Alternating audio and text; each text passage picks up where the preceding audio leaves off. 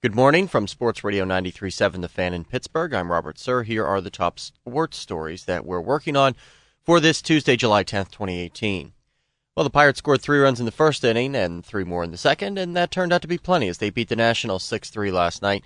Gregory Polanco led the way. He had four RBI, two with a first inning single, then two more with a second inning home run.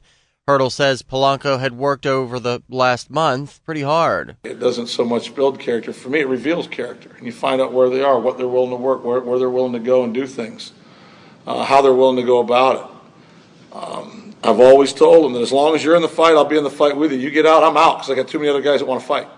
And Gregory never got out of the fight. Polanco has raised his average 36 points over the last 19 games. He's also got five home runs over the last three weeks.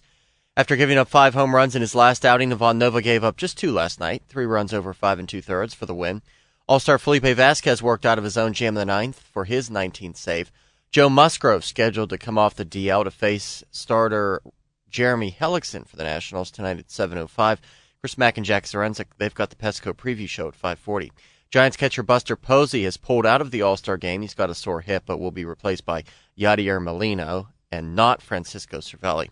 World Cup semifinal today, France will play Belgium. England will take on Croatia tomorrow. Robert Morris announced its 34 game hockey schedule. It includes a home and home weekend series against Penn State in November and the Three Rivers Classic January 4th and 5th featuring Brown, St. Cloud State, and Union. The Washington Wild Things are off for the Frontier League All Star break. They've got 30 wins. That's tops in the Frontier League. I'm Robert Sir for Sports Radio 93.7 The Fan.